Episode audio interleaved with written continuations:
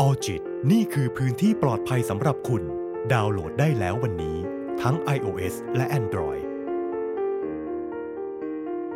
สวัสดีค่ะคุณผู้ฟัง และนี่คือออจิตพอดแคสต์พบกับพวกเราเช่นเคยค่ะ มิ้นท์พานิดา มิ้นท์พิยดา ค่ะกับรายการ Learn and Share รายการที่พวกเราจะนำความรู้ แล้วก็นำสิ่งที่เกี่ยวกับประสบการณ์ของพวกเราเอง แล้วก็ทัศนคติต่างๆ มาแชร์ให้กับคุณผู้ฟัง ซึ่งวันนี้พวกเราจะคุยกันเรื่องอะไรคะพี่มิ้นท์เรื่องรักทางไกลหรือว่า long distance relationship ค่ะ อาจจะด้วยสถานการณ์โควิดเนาะทำให้หลาย ๆ คู่อาจจะต้องแยกห่างกันมอาจจะคนละจังหวัดคนละประเทศ หรือว่าอาจจะบางคนเหงาๆเนาะก็ตามหารักจากโลกออนไลน์อืมซึ่งคนรักของเราอะอยู่ไกลกันแบบว่าอาจจะคนละจังหวัดเหมือนเดิม หรือว่าคนละซีกโลกเลยก็ได้ แล้วคำว่า long distance relationship อะค่ะ ลองอธิบายให้คุณผู้ฟังฟังว่ามันคืออะไรคะน้องมิน จากข้อมูลที่พวกเราก็ได้รวบรวมกันมาเนอะ long distance relationship เนี่ยก็คือความสัมพันธ์ทางไกล อย่างที่พี่มิ้นบอกไปเมื่อสักครู่เลย ว่าคือการที่คู่รักไม่ได้อาศัยอยู่ใกล้กันอืมซึ่งอาจจะเป็นไปได้หมดเลยว่าอาจจะอยู่กันคนละจังหวัด หรืออาจจะคนละซีกโลกเลยก็ได้ คู่รักที่มีรูปแบบความสัมพันธ์แบบนี้เนี่ยก็คือจะขาดการปฏิสัมพันธ์แบบซึ่งซึ่งหน้า หรือว่าที่เรียกว่า face to face ซึ่งความสัมพันธ์ทางไกลเนี่ยก็คือจะมีหลากหลายรูปแบบเลยค่ะพี่มิ้น อาจจะเป็นหนึ่งคือความสัมพันธ์ทางไกลตั้งแต่แรก อย่างที่พี่มินบอกเลยว่าบางทีเขาอาจจะรู้จักกันทางออนไลน์อืมเพราะว่าด้วยสถานการณ์ด้วยเนอะอืมแล้วไม่สะดวกที่จะย้ายมาอยู่ร่วมกันพอคบกันแล้วหรือว่าแบบที่สองก็คือความสัมพันธ์ทางไกลแบบจำเป็น ก็คือเขาอาจจะไม่ได้มีความสัมพันธ์ทางไกลมาตั้งแต่แรก แต่ว่าอาจจะมีสถานการณ์บางอย่างที่ทำให้ต้องมีความสัมพันธ์ทางไกล อย่างเช่น มีเหตุให้ต้องย้ายไปทำงานที่อื่นแล้วต้องแยกกันหรือว่า บางทีอาจจะย้ายไปอยู่ประเทศอื่น หรือว่าใช่อะไรก็เป็นไปได้หมดเลยค่ะ เรียนจบเนาะแล้วก็แยกย้ายกันกลับจังหวัดบ้านเกิดอะไรแบบนี้อืมเป็นไปได้หมดเลยค่ะ จริง ๆ long distance relationship อะค่ะ เขาชอบเรียกกันว่า LDR อืมเป็นย่อๆเนาะอืมถ้าเป็นไทยก็ความรักความสัมพันธ์แบบมีระยะทาง รักทางไกลอะไรอย่างนี้อืมรักระยะไกลได้ด้วยเหมือนกัน ความสัมพันธ์แบบนี้อะค่ะทำให้เกิดอุปสรรคแล้วก็ปัญหาระหว่างคนสองคนเนาะเป็นอีกความสัมพันธ์ที่ทำให้หลาย ๆ คู่หนักใจ ถ้าสมมติว่าบางคนอาจจะ ต้องตัดสินใจไปที่อื่นอะแล้วมีแฟนอยู่แล้วเขาอาจจะหนักใจก็ได้ว่า เขาจะสามารถประคับประคองความสัมพันธ์ให้เป็นเหมือนเดิมได้ไหม เหมือนตอนที่อยู่ใกล้กัน เพราะว่าอะไรหลายๆอย่างมันต้องเปลี่ยนไปแน่นอนใช่อยู่แล้ว แล้วอีกอย่างหนึ่งคือ ในเรื่องของความเชื่อใจด้วย ว่าอืมบางทีเราไม่ได้อยู่ใกล้กัน ความเชื่อใจของเรามันก็ต้องมั่นคงขึ้นอืมแข็งแรงขึ้นถูกอืมลองมาแชร์กันดีกว่าเนาะว่า แต่ละคนโอเคไหมถ้าต้องตกอยู่ในความสัมพันธ์นี้นะสำหรับพี่เองอะพี่ไม่เหมาะแบบร้อยเปอร์เซ็นชัวร์มคือไม่เหมาะแน่ ๆ เลย เพราะว่า ก็เคยลองแล้ว เราก็รู้สึกว่าเราไม่ใช่คนที่จะทำความเข้าใจกับอะไรแบบนี้อืมแบบเราต้องปรับตัวนะ เราต้องเชื่อใจหรือว่าอะไรแบบนั้นอะทำไม่ได้อืมอืมเพราะพี่รู้สึกว่าถ้าเราคบใครสักคนอะพี่อยากจะอยู่ใกล้ๆ แล้วก็ face to face แบบที่น้องมินบอกแบบอยากจับมืออยากไปเที่ยวอยากกินข้าวด้วยกัน อยากใช้เวลาด้วยกัน ถ้าเกิดมีปัญหาหรือว่าทะเลาะกันอะถ้าอยู่ใกล้กันพี่รู้สึกว่ามันเคลียร์ง่ายกว่า อืมอืมเพราะว่ามันได้คุยกันแล้วก็ บางทีการเออแต่อันเนี้ยมินว่าน่าสนใจอืมตรงที่ว่าแบบเออเวลาการที่เราเคลียร์กันเวลามีปัญหา ถ้าสมมติว่าเราใช้ช่องทางออนไลน์อะบางครั้งมันทำให้เกิดการเข้าใจผิดใช่ได้ง่ายใช่มากเลย อืมเพราะว่าการคุยการพิมพ์เนี่ย บางทีมันไม่มีเสียงอะใช่ใช่บางทีเราไม่รู้เลยว่าเราอาจจะอ่าน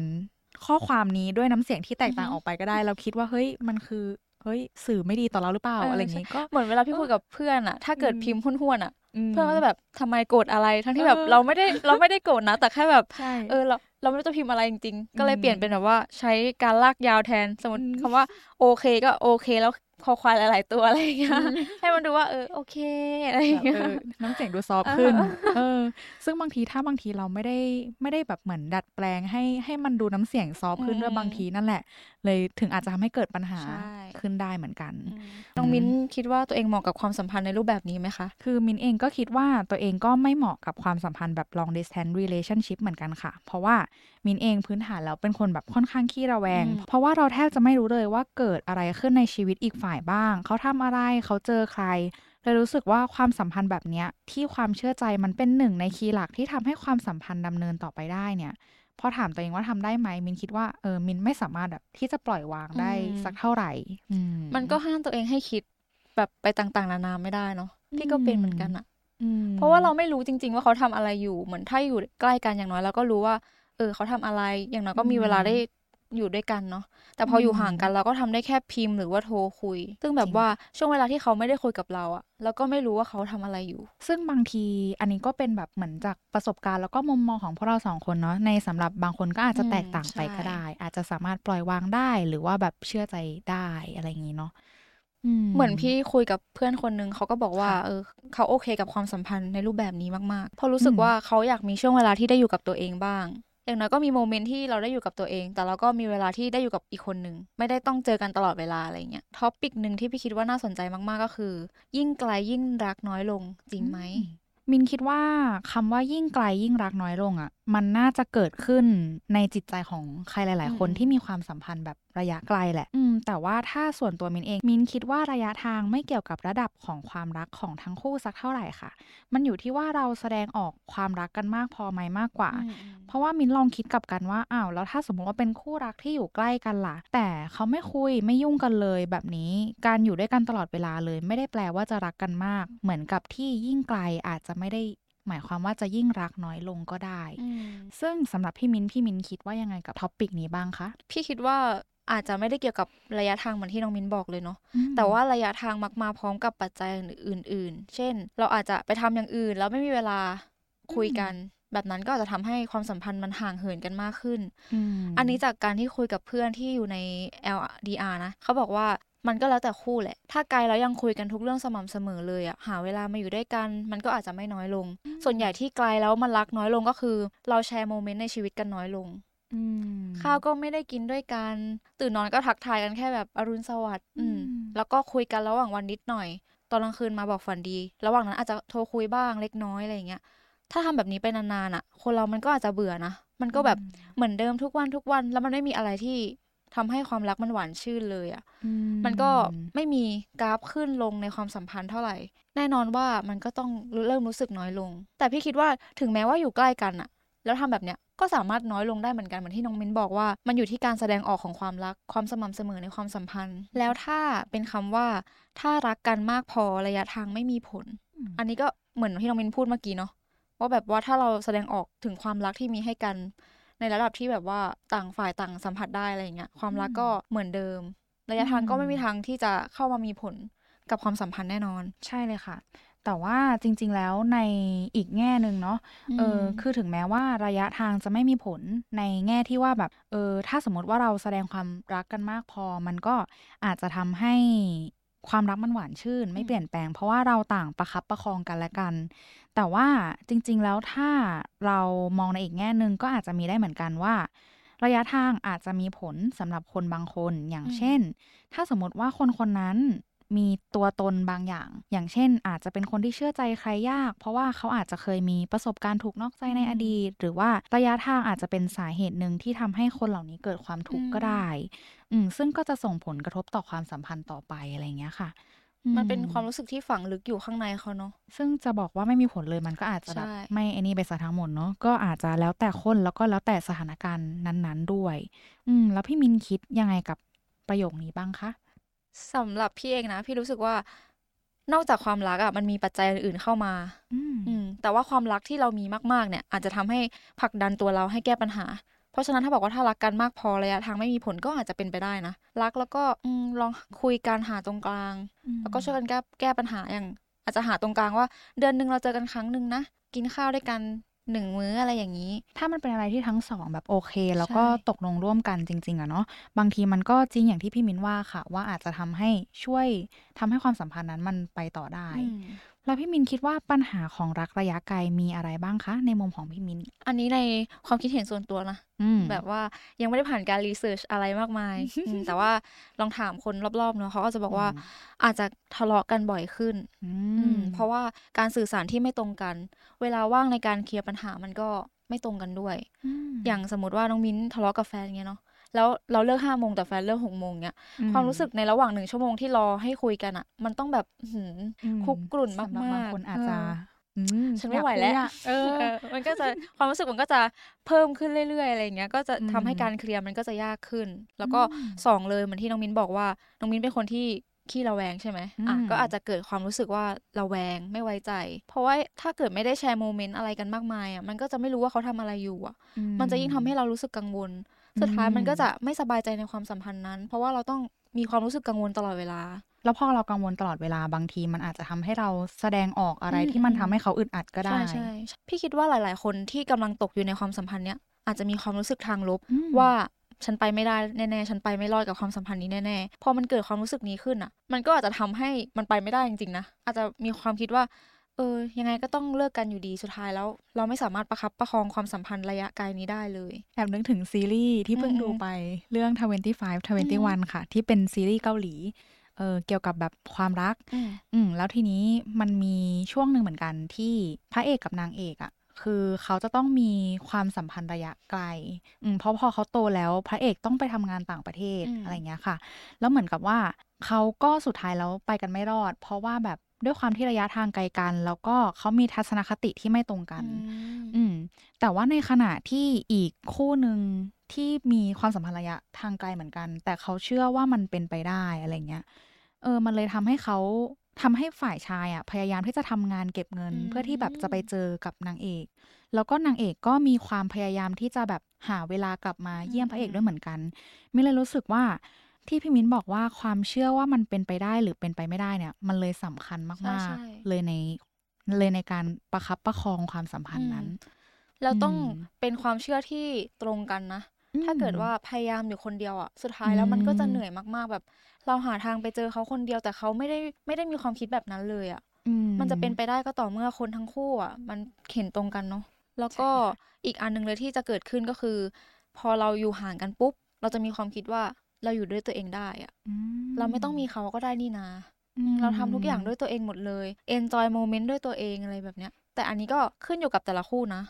เหมือนที่บอกไปเนาะว่าถ้าแชร์โมเมนต์อะไรอาจจะไม่เกิดอันนี้ขึ้น ปัญหานี้ขึ้นเนาะอืมแล้วก็สุดท้ายเลยอันนี้พี่ก็ถามเพื่อนมา เพื่อนก็บอกว่า skinship เลยมันคืออมปัจจัยสำคัญเลยก็คือเวลาที่เราไกลกับแฟนอะพอไม่ได้อยู่ด้วยกันตัวเป็นๆมันมันเหมือนไม่ได้ connect กันในฐานะมนุษย์อะธรรมชาติมนุษย์ก็คือ เราต้องอยู่กับแฟนเนาะเพื่อตอบสนองความต้องการอะ แบบเวลาโดนตัวจับตัวหอมแก้ม พอมันไกลมันไม่ได้ทำอะมันก็จะรู้สึกห่อเหี่ยวอือืมมเพราะจริง ๆ มันเป็นความต้องการพื้นฐานของใช่มนุษย์ใช่เหมือนกันนะ เวลาเรามีความรักมันจะมีฮอร์โมนอะไรต่างอืมๆเลยอืมและความเปลี่ยนแปลงอะไรเยอะแยะในร่างกายอะ่ะ ซึ่งแบบส่งผลให้เราอยากที่จะแบบมีปฏิสัมพันธ์กับเขาใช่อยากใช่สกินชิปอะไรเงี้ยอืมแล้วพอมันทำไม่ได้ มันก็กลายเป็นว่าเหมือนผิดธรรมชาใช่ติอะใช่ก็เลยอาจจะทำให้ความสัมพันธ์ทางไกลไม่มีความสุขอืมได้เนาะสำหรับมินคิดว่า ความรักระยะไกลเนี่ยก็มีหลากหลายมุมเหมือนกันที่ทำให้เราเกิดความทุกข์ได้ ง่าย ๆ เลยอย่างอยากเจอเราไม่ได้เจอก็เกิดความทุกข์ได้แล้วอืมอืมและอีกประเด็นหนึ่งก็คือเรื่องความเชื่อใจ คืออันนี้มิ้นได้ไปลองหาข้อมูลดู แล้วพบว่าตามหลักจิตวิทยาแล้วเนี่ย ผลจากการเลี้ยงดูและประสบการณ์ในชีวิต มีส่วนที่ทำให้เรามีมุมมองต่อความรักและความสัมพันธ์ที่แตกต่างกันค่ะ ลองยกตัวอย่างสักหนึ่งแง่มุมก็ อย่างในกลุ่มคนที่เขาไม่ได้รับการเติมเต็มในวัยเด็ก หมายถึงว่าบางทีพ่อแม่อาจจะไม่ได้เลี้ยงดู หรือว่าอาจจะไม่ได้อยู่ด้วยตลอด อาจจะเป็นพ่อแม่ที่ทำงานหนักอืมแล้วทำให้ลูกต้องอยู่กับพี่เลี้ยงหรืออยู่บ้านคนเดียวบ่อย ๆ แบบเนี้ยค่ะก็คือเป็นความหมายของการไม่ได้รับการเติมเต็มเนาะ ซึ่งคนที่เติบโตมาแบบเนี้ยเนี่ย ก็จะทำให้เขาต้องการความรัก ต้องการการทำให้มั่นใจอยู่ตลอดว่าเขาเป็นที่รัก เพราะว่าเขาเคยขาดอืมในวัยเด็ก ซึ่งพอคู่รักของเขาเนี่ยมีพฤติกรรมเปลี่ยนไปสักเล็กน้อย มันอาจจะสร้างความกังวลให้กับกลุ่มคนเหล่านี้ได้มาก ๆ เลยค่ะว่า คู่รักของเขาเนี่ยยังรักและสนใจเขาเหมือนเดิมอยู่ไหมหรือว่าคู่รักของเขาจะมีคนอื่นหรือเปล่า ซึ่งจุดนี้ทำให้มินคิดว่า กลุ่มคนเหล่านี้เนี่ย อาจจะอยู่กับความสัมพันธ์ทางไกลได้ยากกว่าคนอื่นหน่อยค่ะ อืมจริงเลยนะแต่เมื่อกี้เราก็พูดถึงข้อเสียไปแล้วอืมแต่แน่นอนว่าในทุกๆอย่างมันก็มีทั้งข้อดีใช่และข้อเสียกันทั้งนั้น เรามาพูดถึงข้อดีกันบ้างดีกว่าค่ะพี่มินใช่อันนี้จากการไปรีเสิร์ชมาอืมโอเค คู่รักทุกคู่อะค่ะ จะมีช่วงที่เรียกว่า honeymoon period หรืออม honeymoon phase ก็คือถ้าแปลเป็นไทยก็ ช่วงแบบดื่มน้ำผึ้งพระจันทร์เออก็รู้สึกว่าคลั่งรักตลอดเวลารู้สึกตื่นเต้นที่ได้เจออืมอืมมันจะเป็นความรู้สึกแบบเหมือนขึ้นอะไร roller coaster แล้วก็มันก็จะมีระยะเวลาของมันเนาะ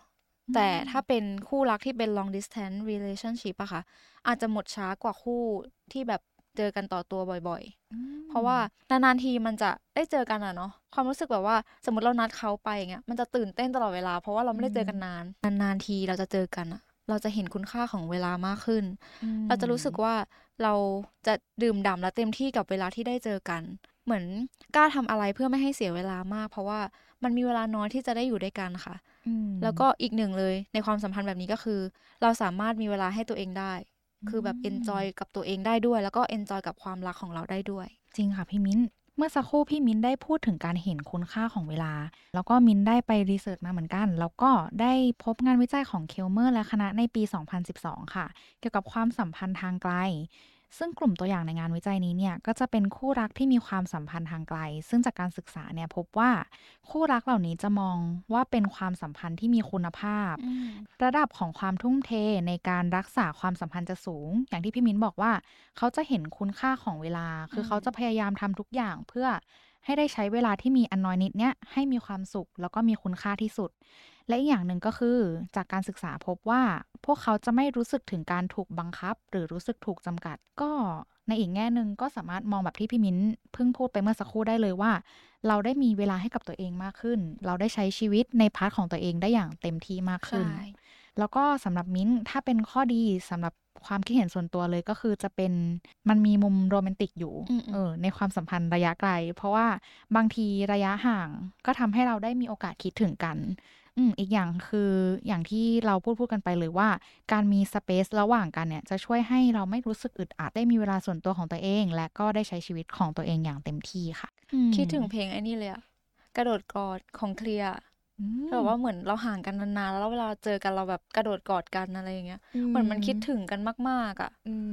มันก็ปนด้วยความรู้สึกทรมานนะแต่ว่าพี่คิดว่าความรู้สึกคิดถึงอะมันขับเคลื่อนความรักเหมือนกันนะ แล้วอีกอย่างหนึ่งพอได้มาเจอกันทีก็กระโดดกอดกันเลย ไม่ได้กอดธรรมดาก็คือความรู้สึกมากๆความรู้สึกมันเปี่ยมล้นแหละ แล้วคิดว่า long distance relationship อะค่ะรอดหรือไม่รอด คือมินว่ามันเป็นคำถามสำคัญเหมือนกันเนาะที่จะทำให้เราตัดสินใจว่าเราอยากจะมีความสัมพันธ์ระยะไกลกับคนคนหนึ่งไหมมินเองมินเคยเห็นคลิปหนึ่งใน t ิ k t o k สักพักใหญ่แล้ว ด้วยความที่นานแล้วก็เลยหาที่มาของคลิปไม่เจอ ก็คือขออภัยตรงนี้ด้วยนะคะ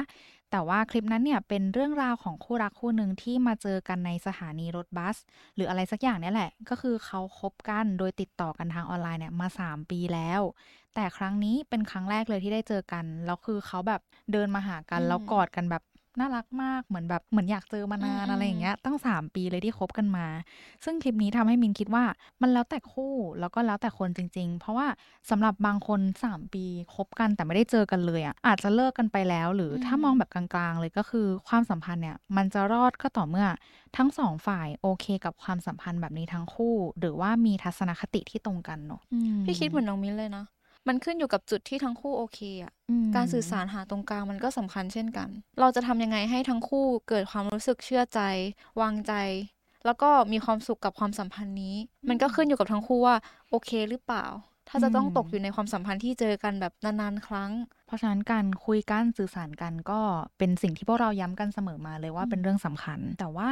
แน่นอนว่ารักทางไกลหรือว่า long distance relationship เนี่ย คืออาจจะไม่ใช่เรื่องง่ายสำหรับทุกคนเสมอไปเนาะเพราะฉะนั้นมันก็ต้องมีการพยายามและการประคับประคองเกิดขึ้นแหละซึ่งเราจะประคับประคองยังไง ถ้าต้องห่างไกลกันคะพี่มิ้นสำหรับพี่นะคะก็คือ ต้องมีความเข้าใจกัน เข้าใจว่าความต้องการความคิดของทั้งคู่มันเป็นยังไง หาตรงกลางเนาะมันก็จะเกิดความเชื่อใจหนึ่งและ แล้วก็มีความสุขในความสัมพันธ์นี้ สองเลยก็คือลองแชร์โมเมนต์กันเช้ามาเราลองบอกว่าเอ้ยเราตื่นแล้วนะทำอะไรอาบน้ำไปทำงาน มันอาจจะดูจุกจิกไปบ้างแต่ว่าอะไรแบบนี้พี่ว่ามันน่ารักอะ่ะมันดีต่อใจนะเวลาแบบเราได้รู้ว่าอีกฝ่ายกำลังทำอะไรอยู่ เหมือนเราอยู่ข้างๆกันเลยอะแบบกินข้าวก็ลองส่งรูปไปก็ได้ว่า มือนี้เรากินอันนี้ เธอกินอะไรอะไรเงี้ย ลองสลับกันแลกเปลี่ยนกัน แล้วก็สามเลยค่ะ ก็คือ ลองนัดเจอกันบ้างเนาะอย่างน้อยอะ่ะ มันก็มีเป้าหมายอะแบบปลายเดือนจะได้เจอแล้วแบบมีแรงจูงใจใช่ แล้วก็สี่เลยค่ะก็คือลองติดต่อกันแบบสม่ำเสมอ บอกรักกันบ้าง บอกคิดถึงกันบ้าง มันเป็นการเติมความหวานให้ความรักเหมือนกันนะไม่ว่าจะอยู่ใกล้หรือไกลพี่ว่าอะไรแบบนี้มันสำคัญเหมือนกันอะถึงอยู่ใกล้กันก็จริงแต่ว่าไม่ได้บอกรัก ไม่ได้บอกคิดถึงกันเลย มันก็มีค่าเท่ากันใช่แล้วก็ห้าค่ะสุดท้ายสำคัญมากๆก็คือ ลองเอนจอยกับเวลาของตัวเองอืม ลองแบบว่าหาความสุขแบบที่เราสามารถทำได้เองคนเดียวใช่ ประมาณนี้ค่ะสำหรับพี่ เมื่อกี้พี่มิ้นพูดถึงการให้เวลากันและกัน แล้วก็นัดเจอกันบ้าง อันนี้มิ้นก็ได้พูดคุยกับพี่คนหนึ่งในทีมเหมือนกัน ซึ่งพี่เขาแชร์มุมที่น่าสนใจเกี่ยวกับเรื่องนี้นะ ว่าเขาบอกว่า การทำให้ไม่รู้สึกว่าต้องรอคอยอืมก็สำคัญเหมือนกัน อย่างเช่นการตกลงกันแบบที่พี่มิ้นบอกว่าบางทีก็ชัดเจนไปเลยว่าเราจะเจอกันช่วงไหน เราจะเจอกันกี่ครั้ง มันเป็นเหมือนการเติมความหวังให้กันและกันอะว่าเราจะหาทางใกล้ชิดกันนะ ไม่ใช่ว่าห่างกันแล้วก็ปล่อยเลยตามเลย แล้วก็สำหรับส่วนตัวมิ้นเอง มิ้นคิดว่าคู่รักที่มีความสัมพันธ์ทางไกลก็ต้องส่วนหนึ่งต้องทำใจไว้ตั้งแต่แรกอยู่แล้ว อืมว่าการเจอกันทันทีเนี่ยมันเป็นไปได้ยาก เพราะงั้นการเรียนรู้ที่จะหาวิธีจัดการความคิด แล้วก็ความรู้สึกตัวเองเลยเป็นเรื่องสำคัญมากๆค่ะสำหรับมิ้นท์การพยายามเข้าใจสถานการณ์ตามความเป็นจริงว่าโอเค ตอนนี้เลยไม่ได้ เพราะอะไรก็คืออม เราลองคุยกับตัวเองเลยว่าตอนนี้มันเจอกันไม่ได้เนี่ย เป็นเพราะเหตุผลนี้ต้องทำงานอีกฝ่ายนึงยุ่ง หรือไม่ก็เฮ้ยไกลเกินไปอืมหรือว่าอะไรยังไง อืม ตามเหตุผลในช่วงนั้นๆ ก็พอจะช่วยให้ปล่อยวางได้มากขึ้น เพราะเราได้เห็นความจริงแล้วว่ามันเป็นอย่างไรเนาะก็อีกอย่างหนึ่งคืออาจจะต้องหาวิธีทดแทน ก็คือพยายามใกล้ชิดกันให้ได้มากที่สุด เจอกันไม่ได้ก็อาจจะเปลี่ยนเป็นการพิมพ์คุยกันบ่อยขึ้น หรือวิดีโอคอลไหม ก็คืออาจจะช่วยฮิวใจได้ในช่วงที่อยากเจอแต่ไม่ได้เจอกันได้บ้าง เหมือนที่น้องมิ้นบอกว่าอืมจัดการความคิดตัวเองเนาะอืมทำความเข้าใจกับตัวเอง ก็ทำให้เราสบายใจมากขึ้นเนาะแล้วก็ลดการทะเลาะกันด้วยแหละ ถ้าเกิดแบบเรางองแงมากๆอะอืมเขาก็อาจจะไม่สบายใจ เพราะยังไงเขาก็มาไม่ได้อยู่ดีอะแต่ถ้าเราเข้าใจช่ความสัมพันธ์นี้ว่าเออ ตอนนี้ไม่ได้เหมือนที่น้องน้องมิ้นบอกเนาะก็จะทำให้เรารู้สึกโล่งขึ้น แล้วก็อืมหาวิธีอื่นมาทดแทนความรู้สึกเราได้ ใช่เลยค่ะ ซึ่งเราอยากจะชวนกันคุยอีกท็อปิกหนึ่งซึ่งก็คือพื้นที่ระยะห่างกับความรัก แล้วถ้าสมมุติว่าเราพูดถึง no distance relationship ก็คือการที่ความรักระหว่างเรามันไม่มีระยะห่างเลยล่ะอืมมิ้นหาข้อมูลแล้วเจอศัพท์ที่น่าสนใจอยู่คำศัพท์หนึ่งค่ะพี่มิ้นก็คือ close proximity romantic relationship หรือ proximal relationship ก็คือความสัมพันธ์ที่ใกล้ชิดกันตลอดเลย มิ้นเลยอยากจะชวนพี่มิ้นพูดถึงด้วยว่า แล้วในทางตรงกันข้าม ถ้าคู่รักที่ใกล้ชิดกันเกินไป ไม่มีระยะห่างระหว่างกันเลย จนทำให้รู้สึกอึดอัดล่ะ พี่มิ้นคิดว่าเราจะทำยังไงได้บ้างคะพี่ว่าทุกคนต้องการพื้นที่เป็นของตัวเองนะคะ อืมไม่ว่ากับความสัมพันธ์ไหนนะกับเพื่อนกับครอบครัว กับแฟน ทุกคนต้องมีพื้นที่ให้กันและกัน พื้นที่ให้เขาจอยกับตัวเองอืม แล้วก็ joy กับเราได้ด้วย ถ้าเกิดมันไม่มีระยะห่างเลยอะไม่มีพื้นที่ของตัวเองเลย ก็อาจจะทำให้เรารู้สึกอึดอัดแบบที่น้องมินบอกว่า พอมันไม่มีพื้นที่มันอาจจะทำให้เรารู้สึกอึดอัด วิธีก็คือลองสื่อสารกันให้ชัดเจนเลยว่า เวลานี้คือเวลาส่วนตัวของเรา ที่เราทั้งคู่จะได้จัดการกับเรื่องส่วนตัวหรือว่า enjoy กับความชอบกับอะไรที่เราชอบอะไรแบบเนี้ย ลองเคารพเวลาของทั้งคู่อะค่ะ แต่ก็ไม่ใช่ว่าห่างเหินกันจนแบบ ไม่มีเวลาร่วมกันนะ ตอนที่พี่มิ้นพูดว่าทุกคนต้องการพื้นที่ของตัวเอง ก็คือมีทั้งพื้นที่ที่เป็นของเรา แล้วก็ใช่พื้นที่ที่เราใช้ร่วมกับเขาอะอืมเออนึกถึงภาพของแน่นอนเนาะแบบเป็นเบสิกอะไรไงคณิตศาสตร์ใช่ไหมเป็นเออเป็นเป็นความไอ้นี่ทั่วไปเลยที่วงกลมสองอ่าวงใช่มาใช่ซ้อนทับกันอย่างเงี้ยแล้วคือแบบมันจะต้องมีส่วนของตัวเองก็คืออมส่วนของรอบนอกใช่แล้วก็ส่วนของที่เป็นเวลาของทั้งคู่เนอะซึ่งบางทีเอออันเนี้ยสำคัญมาก ๆ เลยจริง ๆ ค่ะ เพราะว่าบางครั้ง เราไม่ใช่ว่าการที่เราก้าวเข้าไปในความสัมพันธ์ แล้วเราจะต้องเป็นวงกลมวงเดียวกันอืมแบบสูญเสียความเป็นตัวของตัวเอง หรือว่า